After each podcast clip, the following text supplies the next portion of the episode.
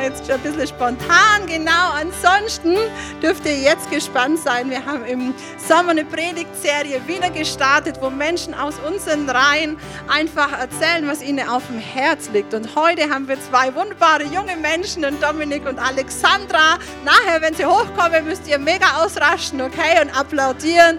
Sie haben sich sofort bereit erklärt, ähm, heute in diese Serie einzusteigen. Sommer unter Palmen, Sommer unter Psalmen.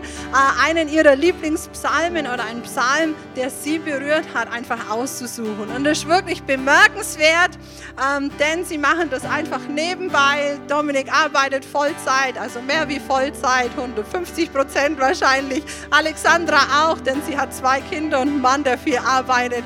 Und das ist wirklich hervor, hervorragend, herausragend, lobenswert, wenn jemand einfach sagt in seiner Freizeit und auch nur unentgeltlich, ich bereite was vor, dass ihr alle einfach davon profitieren könnt. Deswegen wäre es super, wenn wir einfach immer aufstehen, wenn einer auf die Bühne kommt und applaudieren und einfach schon von vornherein mit dem offenen Herzen in diese Predigt gehen. Okay, wollen wir das machen? Stehen wir zusammen auf. Dominik, du bist willkommen hier.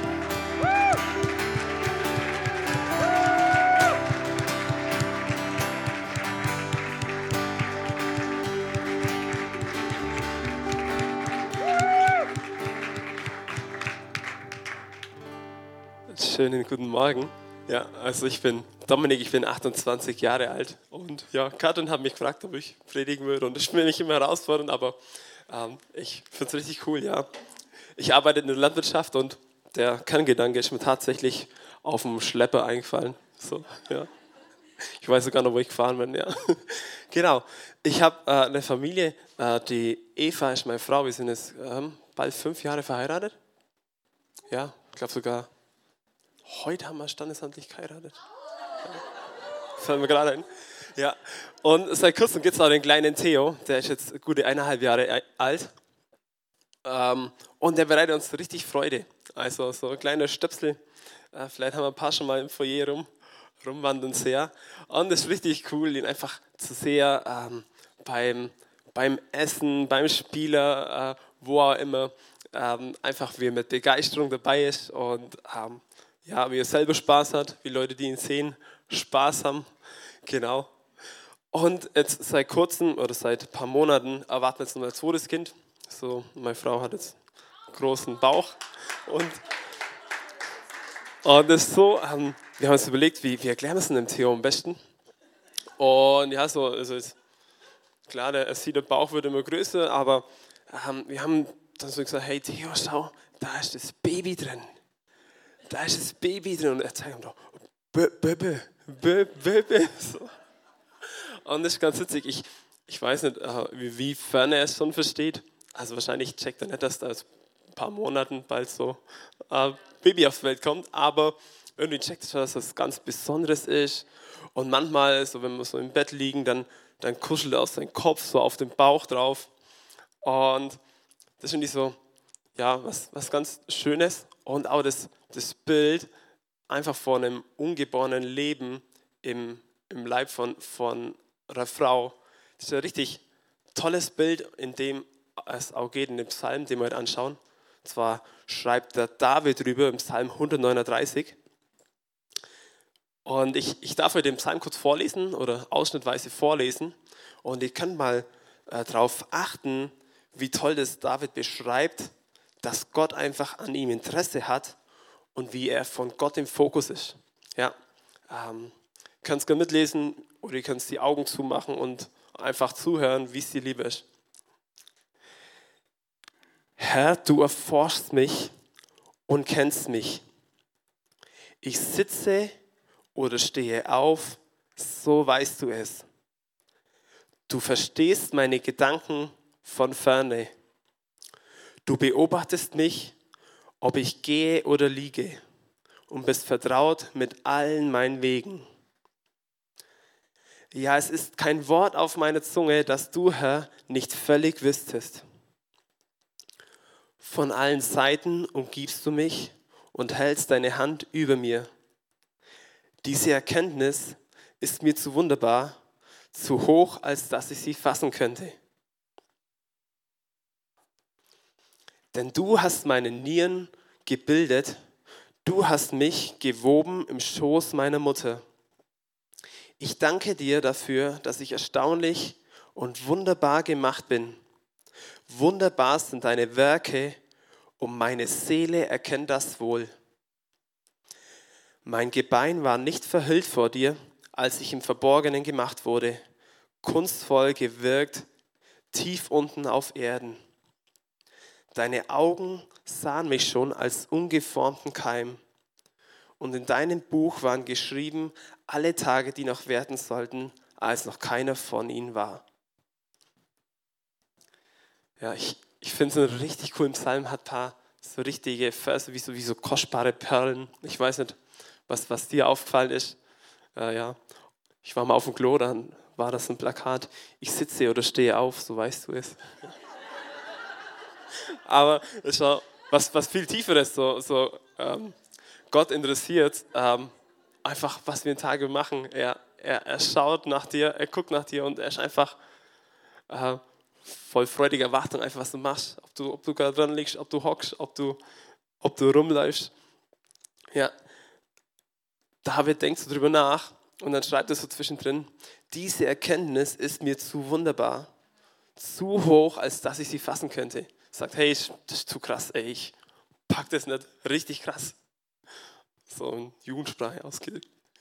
Ja, oder, oder, oder der Satz, ähm, ich danke dir dafür, dass ich erstaunlich und wunderbar gemacht bin.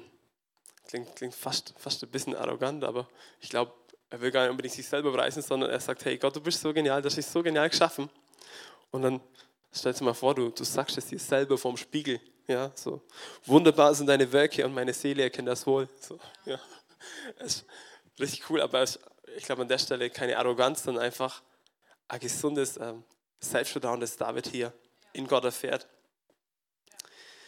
Und, und der Vers, der mich am meisten packt, ist so, der, deine Augen sahen mich schon als ungeformten Keim. Ich habe ich so mal ein Bild mitgebracht.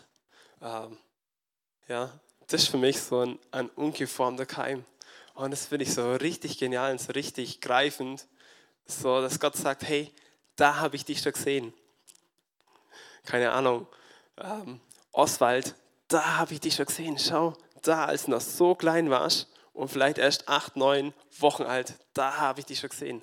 Da habe ich dich schon auf dem Schirm gehabt, Mira. Da warst du mir schon wichtig und bist mir schon ins Auge gestochen, oder? Ja, das ist einfach so dein Name ein an der Stelle, ja. Und das ist so mein Wunsch für heute, dass sich der Vers so richtig bei dir eingraviert, also im Kopf und auch im Herz und dass der dich nächste Woche verfolgt und, und du den Spiegel schaust und dran denkst, wow, Gott hat mich schon gesehen, als, als ich noch so ein kleiner, ungeformter Keim war. Ja. Und ich, ich finde es irgendwie bemerkenswert, wenn ich ähm, kleine Kinder anschaue, oder ja, mir läuft jeden Tag der Theo über den Weg, aber auch andere kleine Kinder, was, was die für eine Begeisterung haben, was die für eine Lebensfreude haben wie sie auch Erwachsene mit Freude anstecken. Also Theo, der spaziert oft durchs Foyer und, und stellt sich zu Erwachsenen hin und alle strahlen ihn an und er strahlt alle anderen an. So. Und das finde ich was richtig Tolles. Und dann werden Kinder größer, kommen in den Kindergarten, sie kommen in, Grundschule, dann auf fortführende Schule. Aber was ich dann manchmal feststelle, ist, wenn ich dann 14, 15, 16-Jährige angucke, ähm, dass da sich oft irgendwas verändert, so dass ähm, öfters die Mundwinkel nach unten hängen, dass irgendwie so, ähm, so eine gewisse Desillusioniertheit oft da ist, nicht immer, aber so, ähm, wie wenn da irgendwas zu Zerbruch geht, wenn das so der, der Glanz in die Augen schwindet. Ich weiß nicht, kennt ihr das, oder? Ähm, ja, klar, manche sagen, es ist Pubertät und so, erklärt wahrscheinlich einiges auch durch Hormone, aber, aber ich glaube nicht alles. Und ich habe mir gedacht, hey, kann es sein, dass da manchmal so die Erkenntnis fehlt einfach, dass, dass Gott dich schon gesehen hat, als noch so der, der kleine, ungeformte Keimarsch im Leib von deiner Mama. Und ich frage mich, was würde das bei vielen Leuten verändern, wenn, wenn wir das mehr begreifen würden? Und ja, ich glaube, ganz oft hängt es damit zusammen, dass man einfach, wir denken, ja, man ist nur so ein kleiner Mensch, unbedeutend im, im Riesenuniversum. Ja, man stellt ja immer fest, wie groß das ist und dass ja die Erde eigentlich nur so ein kleines Staubkorn ist im Universum. Und ich habe gedacht, was, wie krass es ist, was, was da kaputt geht, wenn man das nicht sieht und das nicht im Herz trägt. Und ich glaube, das sieht man auch an vielen anderen Stellen nicht. Ich glaube, oft da, wo, wo, wo negative Verhaltensweisen, ungesunde Verhaltensweisen an den Tag gelegt werden, da ist es ganz oft so ein, Mindset dahinter, dass Leute nicht wissen, dass wir nicht wissen, was wir eigentlich wert sind. Ich glaube, da, wo sich Leute an der Arbeit überarbeiten und, und über ihr gesundes Maß hinausgehen, dass sie ihren Rücken kaputt machen, dass sie schaffen bis zum Burnout. Ähm, ich glaube, das hat in erster Linie zu tun, dass man einfach nicht weiß, dass man selber eigentlich zu wertvoll ist, um sich kaputt zu arbeiten. Also man darf ganz fleißig sein, aber schafft ihn nicht kaputt. Oder da, wo sich eine, eine, eine junge Frau vielleicht ähm, am, am Mann in den Arm wirft, der wo ihr eigentlich überhaupt nicht gut tut, aber der wo ihr vielleicht die Komplimente macht, ähm, die wo sie so dringend hören will. Ja, ich glaube, da ist einfach so, das fehlt so das, ähm, das Wissen, hey, Gott hat mich schon gesehen als ungeformten Keim. Was willst du mit den paar, mit den paar schmierige ähm, Komplimente?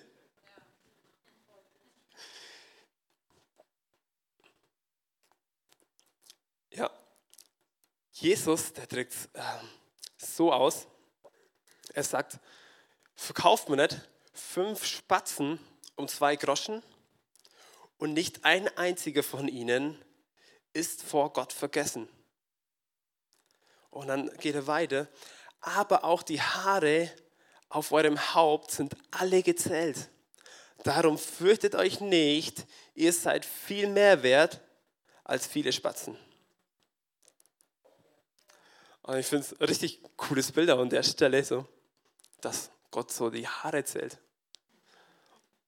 Und an der Stelle will ich ein, ein kleines Geheimnis verraten. Gott hat deine Haare nicht zählt, weil er so gut in Mathe ist. Äh, Gott hat nicht zählt, weil er einfach zeigen will, hey, ich kann das. Sonst hätte er vielleicht die Moleküle zählt, aus der unsere Erde ist. Oder das viel komplizierteres und es auch geschafft in unter einer Millisekunde. Ähm, warum zählt er deine Haare? Ja, also schon verrückt. So. Ähm, ja, ich habe festgestellt, man zählt immer die Sachen, die einem wichtig sind. Ähm, ja, so, der Bauer zählt gern, wie viel Hektar er bewirtschaftet. Oder Klassiker ist die, die, die Lehrerin, die zählt nach dem Wandertag, ob alle Schüler da sind. Weil auf Dauer ist schlecht, wenn, wenn, wenn man mit zwei Schülern weniger heimkommt, dann muss man sich irgendwann verantworten vor den Eltern, so, wo die auf der Strecke geblieben sind. Oder wenn man das Klassenzimmer leere. Ja, ähm, ja, vielleicht zählst du, keine Ahnung, was deine Aktien machen oder dein Kontostand. Ähm, vielleicht zählst du, wie, viel, wie viele Tage dauert es noch, bis ich in Urlaub darf. Oder die Schüler zählen vielleicht gerade, wie, viel, wie viele Tage schon vorbei sind von ihren kostbaren Ferien. Ähm, und Gott, Gott zählt, ähm, wie viele Haare du auf dem Kopf hast. Ich glaube, Gott hat einfach gedacht, wow, wie kann ich noch mehr mit, mit Silas beschäftigen? Wie kann ich noch mehr mit, mit dir beschäftigen? Und also, fang mal an, zähl mir die Haare. So hat Gott dich im Fokus. Und das finde ich richtig, äh, so, ja, ich finde es richtig, ja, es begeistert mich. Und ich hoffe, ich kann es, ich kann es euch weitergeben, so an der Stelle, dass Gott dich da als einen ungeformten Keim gesehen hat.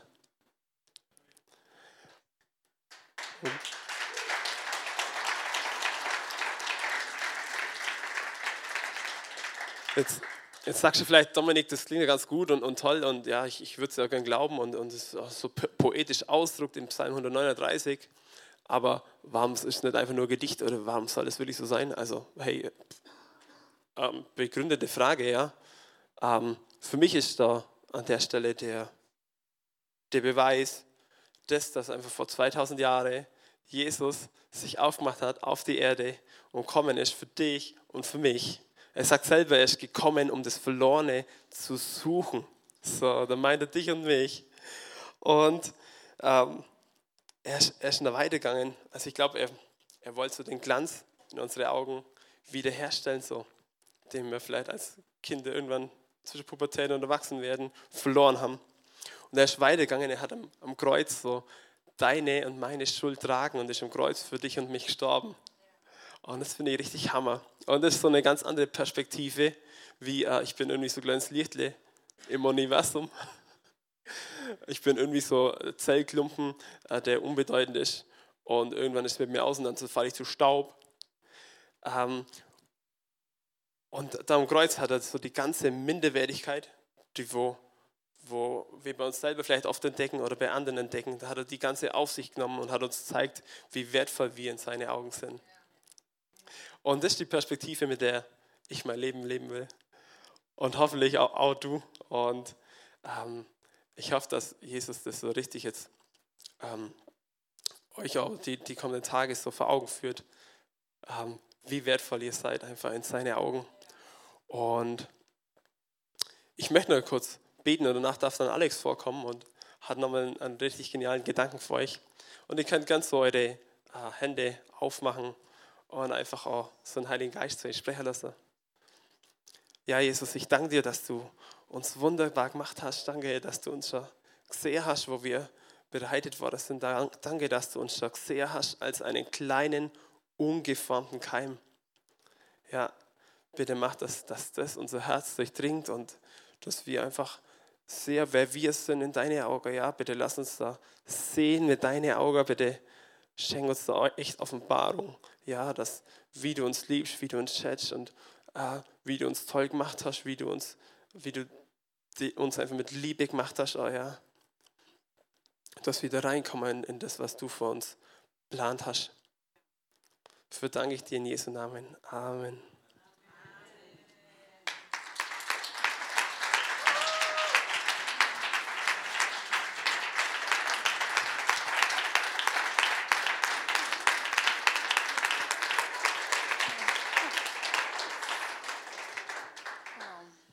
Ich bin die Alex. Ähm, ich bin mit dem Benny verheiratet, der spielt hier manchmal Gitarre.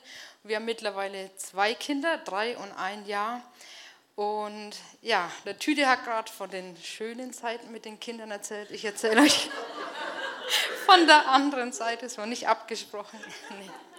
Nee. nee, aber ich kann euch sagen, dass es für mich mit den Kids ganz oft im Alltag auch einfach herausfordernd ist. Dass ich mich zerrissen fühle, weil ich irgendwie das Gefühl habe, ich kann jetzt das Kind zufriedenstellen oder das, aber nicht beide. Und es fordert mich heraus und teilweise überfordert es mich auch. Und das merke ich dann daran, dass ich ja, meine Tochter irgendwie ungerecht behandle, dass ich genervt mit ihr spreche oder im schlimmsten Fall sie sogar anschreie. Und ähm, ja, da kommen so Gedanken in mir hoch wie, du bist einfach keine gute Mutter. Du kannst es nicht. Ähm, andere Kinder, äh, andere Mütter haben noch mehr Mütter und die schaffen es auch. Und ich bin total entmutigt und das raubt mir einfach den Kraft für, die Kraft für den Alltag. Und wenn ich dann bete, dass Gott mir hilft, dass er mir Liebe schenkt, dass er mir Geduld schenkt, Kraft, Weisheit, alles, was ich brauche, dann bin ich am nächsten Tag irgendwie immer noch nicht die Supermutter, die ich gerne wäre. Ähm, und mir reißt wieder der Geduldsfaden und ich versage wieder und bin wieder entmutigt. Und vielleicht kennt ihr solche Situationen auch aus eurem Leben, aus der Schule, aus der Uni, aus der Arbeit, dass es irgendwie Bereiche gibt oder ja, Fächer oder irgendwas, wo ihr merkt, boah, das liegt mir gar nicht, das kann ich irgendwie nicht, da versage ich. Und so Gedanken aufkommen, ich bin schlecht, ich kann es nicht. Und wenn ihr betet, ähm, dann passiert es auch eher selten, dass ihr in der nächsten Prüfung eine Eins schreibt oder dass der Chef dann beim nächsten Mal voll zufrieden ist mit euch.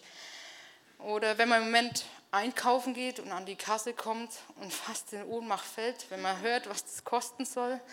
Ähm, bei uns hat die Kassiererin letztens den Kassenzettel nochmal überprüft, weil sie nicht fassen konnte, was da jetzt so teuer war.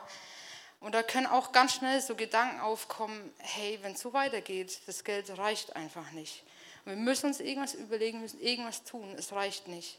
Und wenn wir dann beten, dann ist die Inflation am nächsten Tag immer noch genauso real wie am Tag davor.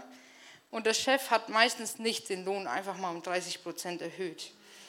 Ähm, trotz Glaube und trotz Vertrauen ändern sich die Umstände ganz oft nicht von heute auf morgen. Und das, was uns stresst und belastet, ist nicht einfach weg. Gott nimmt es ganz oft nicht einfach weg. Ähm, und ich habe mich gefragt, wie können wir damit umgehen? Ich vermute, du kennst solche Situationen. Bei mir sind es gerade nur zwei Kinder. Ich kenne deine Umstände nicht, vielleicht sind die wesentlich belastender und ich will sie auf gar keinen Fall kleinreden. Aber ich glaube, dass es ähm, biblische Prinzipien zu entdecken gibt, wie wir damit umgehen können, die in beiden Settings hilfreich sein können. Und deswegen äh, möchte ich gerne Psalm 42 mit euch lesen. Sehnsucht nach Gott. Wie der Hirsch nach frischem Wasser lechzt, so lechzt meine Seele nach dir, o oh Gott. Meine Seele dürstet nach Gott, ja nach dem lebendigen Gott. Wann endlich werde ich wieder zum Heiligtum kommen und dort vor Gottes Angesicht stehen? Tränen sind meine einzige Speise Tag und Nacht. Ständig fragt man mich, wo ist denn nun dein Gott? Ich erinnere mich an frühere Zeiten, lasse meinen Gedanken und Gefühlen freien Lauf. Wie schön war es doch, als ich mein Volk zu Gottes Heiligtum führte, begleitet von Jubel und Dank im feierlichen Festzug mit vielen Menschen. Warum bist du so bedrückt, meine Seele? Warum stöhnst du so verzweifelt? Warte nur zuversichtlich auf Gott, denn ganz gewiss werde ich ihm noch dafür danken, dass er mir sein Angesicht wieder zuwendet und mir hilft. Mein Gott, tiefe Trauer bedrückt meine Seele. In der Ferne des Jordanlandes und des Hermongebirges denke ich an dich. Vom Berg Misa aus gehen meine Gedanken zu dir. Gewaltige Wassermassen brausen und tosen, so als riefe eine Flut die andere herbei. Du hast sie geschickt, deine Wellen und Wogen rollen über mich hinweg. Und dennoch, am Tag wird der Herr mir seine Gnade schenken, und in der Nacht begleitet mich sein Lied, ein Gebet zu dem Gott meines Lebens. Zu Gott, meinem Fels, will ich sagen, warum hast du mich vergessen? Warum muss ich so traurig meinen Weg gehen, bedrängt von meinem Feind? Der Hohn meiner Feinde zerfrisst mich wie eine tödliche Krankheit. Den ganzen Tag spotten sie, wo ist denn nun dein Gott? Warum bist du so bedrückt, meine Seele? Warum stöhnst du so verzweifelt? Warte nur zuversichtlich auf Gott denn ganz gewiss werde ich ihm noch dafür danken, dass er mir sein Angesicht wieder zuwendet und mir hilft. Ja, er ist mein Gott. Ja, ähm, David befindet sich gerade in so richtig beschissenen Umständen. Wir lesen in Vers 4, Tränen sind meine einzige Speise, Tag und Nacht. Ständig fragt man mich, wo ist denn nun dein Gott? Vers 7, mein Gott, tiefe Trauer bedrückt meine Seele. Und Vers 10, warum nur hast du mich vergessen? Warum muss ich so traurig meinen Weg gehen, bedrängt von meinem Feind? David ist am Tiefpunkt angekommen. Er wird von seinen Feinden bedrängt, er fühlt sich traurig, er fühlt sich verzweifelt und er stellt sich einfach nur diese eine Frage, Gott, wo bist du? Und die Feinde schlagen direkt noch in diese Wunde rein und spotten, wo ist jetzt dein Gott, David? Die Umstände sagen, Gott hat dich verlassen. Er denkt gar nicht mehr an dich. Er hat dich im Stich gelassen. Und wir lesen, dass David sich tatsächlich einfach vergessen fühlt von Gott. Aber was tut er, wenn die Umstände schreien, Gott hat dich verlassen und sein Gefühl ihm sagt, Gott hat dich vergessen? Wir lesen in Vers 6, warum bist du so bedrückt, meine Seele? Warum stöhnst du so verzweifelt? Warte nur zuversichtlich auf Gott, denn ganz gewiss werde ich ihm noch dafür danken. In der Elberfelder heißt dann, ich werde ihn noch preisen dass er mir sein Angesicht wieder zuwendet und mir hilft. David spricht in dem Moment der Verzweiflung seiner Seele Wahrheit zu. Kennst du es, wenn du irgendwie so mit deiner Seele ringst oder im Gespräch bist und sie dir sagen will, es ist alles schlecht und es wird ganz sicher nicht besser, wenn sie mit dir kommuniziert und deine Stimmung einfach auch beeinflusst. Und die Frage ist, was antworten wir unserer Seele dann, wenn sich Angst breit macht, zerstörende Gedanken und sie verzweifelt ist? Wir können hier von David lernen, der Seele mit Gottes Wahrheit zu antworten. David sagt hier, Seele, warum bist du traurig? Du darfst Hoffnung haben, deine Gefühle entsprechen nicht der Wahrheit. Du darfst zuversichtlich sein. Ich weiß, dass Gott treu ist und er wird sich mir wieder zuwenden und mir helfen. Und auch weiter im Psalm erinnert er sich immer wieder an Wahrheit in Vers 9. Am Tag wird der Herr mir seine Gnade schenken. Später nennt er Gott sein Fels. Das ist, wie er Gott kennengelernt hat. Und das ist das, was Gott über sich selber sagt. Ich bin gnädig, ich bin treu und ich bin dir ein sicherer Fels in unsicherer Zeit. Und David erinnert sich an diese Wahrheiten. Er spricht sie aus und er spricht sie direkt seiner Seele zu. Und was bewirkt es? Die Umstände sind immer noch die gleichen, aber es hat trotzdem was verändert. Und zwar sein Herz. Sein Herz fasst wieder neuen Mut, sein Herz hofft wieder, es wird zuversichtlich und sein Herz findet übernatürlichen Frieden. Die Wahrheit Gottes verändert selten alle Umstände, aber immer unser Herz. Ja, die Wahrheit Gottes verändert selten alle Umstände, aber immer unser Herz. Das habe ich ganz persönlich auch schon oft erlebt. Und deshalb möchte ich euch heute ermutigen, der Verzweiflung eurer Seele die Wahrheit Gottes zuzusprechen. Was ist nötig, dass die Wahrheit Gottes unser Herz verändern kann? Schauen wir nochmal in den Psalm Vers 5. Ich erinnere mich an frühere Zeiten, lasse meinen Gedanken und Gefühlen freien Lauf.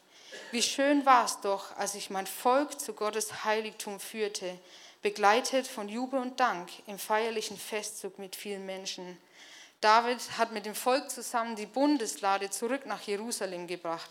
Die Bundeslade war der Wohnort Gottes auf der Erde, der Garant für seine Gegenwart.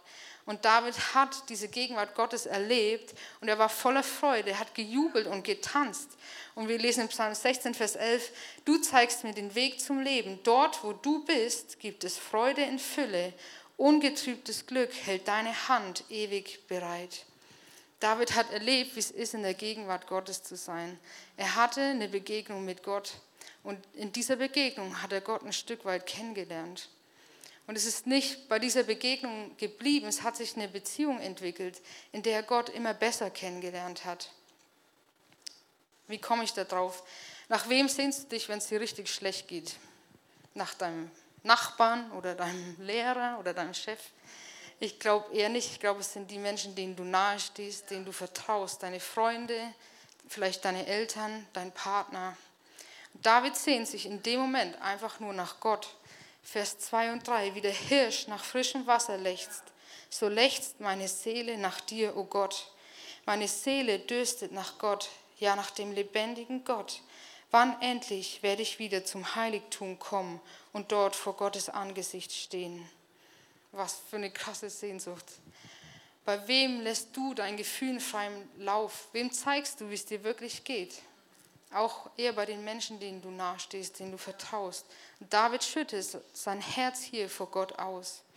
In dieser Beziehung hat Gott David immer mehr gezeigt, wie er ist und wer er für David sein will, was er über ihn denkt und was die Wahrheit über ihn ist. Wir haben vorhin schon gehört, dass David ihn seinen Fels nennt, weil er Gott so erfahren hat in der Vergangenheit. David weiß, dass ein Gottes Augen wertvoll ist. Das haben wir gerade im Psalm 139 gehört. Und weil er in der Vergangenheit die Wahrheit über Gott kennengelernt hat und die Wahrheit darüber, was Gott über ihn denkt, können ihm jetzt auch die widrigsten Umstände und die schlimmsten Gefühle nichts anderes erzählen. Ich mache euch ein Beispiel dazu. Was denkst du, wenn du einer Person eine Nachricht schreibst, WhatsApp, E-Mail, ähm, die du noch nicht gut kennst und diese Person antwortet dir dann drei Tage lang nicht? Also bei mir kommen dann neben so rationalen Gedanken wie vielleicht kam die Nachricht nicht an und Nummer falsch irgendwas, so Gedanken auf wie ja vielleicht fand die Person mich doch ein bisschen komisch oder irgendwie mag sie mich nicht, keine Ahnung. Was denke ich, wenn mir das gleiche bei meiner besten Freundin Lino passiert? Ich denke, oh nee, jetzt ist bestimmt wieder mega stressig bei ihr. Ich hoffe, ihre Tochter Elisa schläft einigermaßen gut und sie hat ab und zu einen Moment Ruhe für sich. Zweifle ich an ihrer Liebe zu mir? Nee, überhaupt gar nicht. Ich weiß, dass sie mich lieb hat. Die Umstände, dass sie nicht schreibt, mögen was ganz anderes sagen. Aber ich weiß es, weil sie es mir schon so oft gesagt hat, weil sie es mir schon so oft gezeigt hat, weil sie mir schon so oft Wertschätzung ausgedrückt hat, mir Gutes getan hat. Sich mit mir gefreut hat, mit mir durch schlechte Zeiten gegangen ist, mit mir gebetet hat. Ich kenne sie und ich weiß, was sie über mich denkt. Und das ist die Wahrheit, das ist das Fundament, das trägt. Und genau das ist das Fundament, was David da auch trägt in diesem Moment. David weiß, ich fühle mich zwar vergessen, aber ich bin nicht vergessen. Ich fühle mich zwar nicht geliebt, aber ich bin geliebt. Ich fühle mich zwar nicht gesehen, aber ich bin gesehen. Die Umstände sind beschissen, aber Gott ist gut. Das weiß ich, weil ich ihn so kennengelernt habe, weil mir das all die Situationen, die ich mit Gott erlebt habe, gezeigt haben. Das ist die Wahrheit und das ist das Fundament, das mich trägt. Das heißt, was ist nötig, damit die Wahrheit Gottes unser Herz verändern können, kann? Wir müssen Gott und seine Wahrheit kennen. Wir müssen Gott und seine Wahrheit kennen. Wie kann das passieren? Ich glaube, wenn wir danach streben, ihn wirklich zu kennen und in einer Beziehung mit ihm zu leben, dann wird er sich uns zeigen. Dann werden wir persönliche Erlebnisse mit ihm haben. In einer Beziehung mit ihm lernen wir sein Wesen immer besser kennen. Er offenbart sich uns und er offenbart uns die Gedanken, die er über uns hat. Ich hatte eine Zeit in meinem Leben, wo ich sehr unzufrieden war, ähm, wie unendlich emotional Gott mich erschaffen hat. Ähm, ich habe da echt sehr damit gehadert. Es gibt keinen, die jungen Ärzte auf ZDF in der Woche, wo ich nicht heulen muss oder zumindest Tränen in den Augen habe, die ich dann versuche zu verkneifen, damit es der Benny nicht mitbekommt. es weint selten ein Mensch vor mir, wo ich nicht einfach mitweine und es gibt eigentlich keine Taufe, wo mir nicht die Tränen runterlaufen, wenn ich die Geschichten der Menschen mit Jesus höre. Und das war echt teilweise sehr herausfordernd für mich. Und ich habe Gott gefragt, warum hast du mich so gemacht? Ähm, und er hat mir mit zwei Bibelversen geantwortet. Matthäus 9, Vers 36, da geht es um Jesus. Als er aber die Volksmengen sah, wurde er innerlich bewegt über sie, weil sie erschöpft und verschmachtet waren wie Schafe, die keinen Hirten haben. Ich habe dieses innerlich bewegt nachgeschlagen im Sprachschlüssel und da steht als Bedeutung, die Eingeweide umgedreht bekommen vor Mitleid. Also es ist echt ein krass intensives Gefühl, was Jesus da hatte. Und der zweite Vers, Johannes 11, Vers 35, da steht einfach nur, Jesus weinte. Und das war ein Moment, wie wenn Gott zu mir sagen würde, hey, Jesus hatte auch tiefe Gefühle. Du bist nicht komisch, ich habe dich so erschaffen, ich habe dich so gewollt. Du bist gut, so wie du bist. Und diese Wahrheit hat in dem Moment nicht den Umstand verändert, dass ich emotional bin und dass es in der Öffentlichkeit auch oft peinlich ist, aber es hat mein Herz verändert. Es hat mein Herz heil gemacht und ich durfte diese Emotionalität annehmen als einen Teil, den Gott so wollte. Und wenn wir jetzt in der Öffentlichkeit Tränen kommen, dann ja, ist es okay für mich. Ich stelle mein Herz und meine Gefühle unter diese Wahrheit. Und manchmal spricht Gott diese Wahrheit direkt in unser Herz, ganz persönlich. neben diesen persönlichen Erfahrungen, die wir mit ihm haben können, gibt es auch noch die Bibel und die ist voll mit der Wahrheit Gottes. Mit der Wahrheit über Gott, aber auch mit der Wahrheit über uns und wie er sich das Leben hier gedacht hat. Wir können einfach die Bibel lesen, um die Wahrheit Gottes zu entdecken. Darin forschen, welche Wahrheit er für uns hat und sie wird ganz oft in unser Herz treffen. Das Zweite, was David hier tut, ist, er ersetzt Lüge ganz bewusst durch die Wahrheit Gottes. Das ist ganz oft ein, einfach eine konkrete Entscheidung und ein bewusster Schritt, weil die Seele sich da überhaupt gar nicht danach fühlt und da so gar keine Lust drauf hat. Und deshalb spricht David direkt zu seiner Seele, warum bist du so bedrückt, meine Seele? Warum stöhnst du so verzweifelt? Warte nur zuversichtlich auf Gott, denn ganz gewiss werde ich ihm noch dafür danken, dass er mir sein Angesicht wieder zuwendet und mir hilft. Meistens ist es nicht mit einmal getan. Meistens ist es ein Prozess, etwas, das wir immer und immer wieder tun müssen. Gottes Wahrheit über der Situation, über unseren Umständen und Gefühlen aussprechen und uns an die Wahrheit klammern. Wem es auffallen ist, dieser Absatz, wo David zu seiner Seele spricht, kommt in dem Psalm auch zweimal vor. Vers 6 und am Ende nochmal. Wir müssen immer wieder den Blick weg von den Umständen hin auf Gott richten, auf das, was er dazu sagt, bis Glaube und Vertrauen gewachsen sind und die Lüge ersetzt haben. Wie kann das konkret aussehen? Also bei mir haben sich tatsächlich so Lügen über mein Muttersein eingeschlichen und ich bin einfach zu Gott und habe gesagt, bitte Gott, sprich Wahrheit in diese Situation. Und ich habe meine Bibel aufgeschlagen, habe einfach da weitergelesen, wo ich aufgehört habe. Und Gott hat durch einen Vers in mein Herz gesprochen, Alex, ich sehe dich. Und das war so überhaupt nicht das, was ich erwartet habe, aber es war scheinbar die erste Wahrheit, die ich ja, für diese Situation hören musste. Und ich bin gespannt, was noch kommen wird. Wie kann es noch aussehen? Wir können ins Gebet, in die Stille gehen und können hören, was der Heilige Geist uns ins Herz geben möchte. Ein Impuls, ein Gedanken. Ich glaube, dass er uns in dieser Beziehung sich wirklich offenbaren möchte. Manchmal spricht er vielleicht auch durch andere Menschen zu uns. Sei da offen, sei mutig, hör zu und prüf, ob das, was dein Gegenüber dir sagen will, vielleicht eine Wahrheit ist, die Gott in dein Leben sprechen möchte wenn wir die Wahrheit entdeckt haben, die Gott ja, uns geben möchte, dann ist es so wichtig, dass wir uns daran festklammern, dass wir sie festhalten, uns daran erinnern, weil sie so schnell im Trubel des Alltags wieder verloren geht. Und ich habe mir mal einen Ring gekauft, einfach so Modeschmuck, der sah aus wie ein Verlobungsring. Und ich habe mich daran erinnert, dass ich zur Braut Jesu gehöre, dass wir einen Bund haben und dass ich ihm wertvoll bin. Ich weiß nicht, was deine Art und Weise ist. Du kannst dir einen Spiegel schreiben, Du kannst es am Handy-Hintergrund nutzen, du kannst dir ein Symbol in die Hosentasche stecken, was auch immer. Aber ich möchte dich echt ermutigen, deinen Weg zu finden, die Wahrheit Gottes für dein Leben zu entdecken und dich daran festzuhalten. Weil die Wahrheit Gottes zwar nicht immer alle Umstände verändert, aber immer unser Herz. Und wenn meine Umstände und meine Gefühle mir sagen, du bist eine schlechte Mutter, dann sagt Gott zu mir, ich habe dir diese Kinder geschenkt, ich habe dich erwählt als ihre Mama. Ich befähige dich, ich bin mit dir, du bist nicht allein. Und ich fasse Mut und fange jeden Tag wieder neu an, Mama zu sein und die Mama zu werden, als die er mich erschaffen hat. Und wenn, dann, wenn Noten oder Bewertungen anderer Menschen über dir sagen, du bist schlecht, dann sagt Gott, ich habe dich erschaffen, du bist wundervoll und dein Wert hängt nicht von der Bewertung anderer Menschen ab. Ich habe Gedanken der Zukunft und der Hoffnung über dir. Und du weißt, dass du genügst und dass Gott seinen Weg mit dir gehen wird. Und wenn es der Kassenzettel und das Konto sagen wollen, das Geld reicht nicht, dann sagt Gott, seht euch die Vögel an. Sie säen nicht, sie ernten nicht und sie sammeln keine Vorräte und euer himmlischer Vater ernährt sie doch. Seid ihr nicht viel mehr wert als sie? Und dein Herz fasst neuen Mut und du findest Frieden, weil du weißt, Gott wird uns versorgen, auf welche Art und Weise auch immer.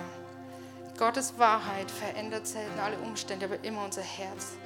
Und mit diesem Herzen dürfen wir rausgehen in die Welt. Mit diesen veränderten Herzen dürfen wir einen Unterschied machen, weil die Menschen sehen werden, dass die Umstände, in denen wir sind, vielleicht ganz ähnlich sind wie ihre, aber unser Herz ein anderes. Ich weiß nicht, wie deine Umstände gerade aussehen, wie du dich fühlst, wie es dir geht. Ich weiß auch nicht, was deine Umstände und deine Gefühle dir über Gott sagen wollen.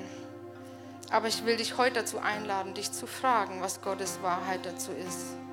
Gott, was ist deine Wahrheit zu meinen Umständen?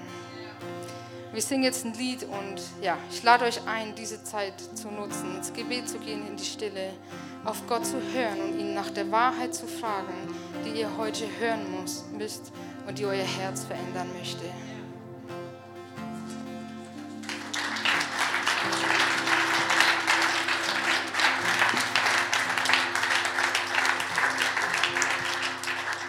Genau, ihr dürft gerne nochmal mit uns aufstehen oder sitzen bleiben, einfach wie es für euch einfacher ist, so mit Gott in Kontakt zu kommen und echt deine Hände aufzumachen für das, was Gott dir sagen will, für deine Situation, für das, wo du Lügen glaubst, wo du ja auf Umstände dich fokussierst. Und ich lade dich ein, auf ihn zu schauen. Er ist größer, er ist stärker, er hat alles in der Hand. Und ja, sing's aus, sprich's aus und lass dadurch echt Glauben wachsen in dir.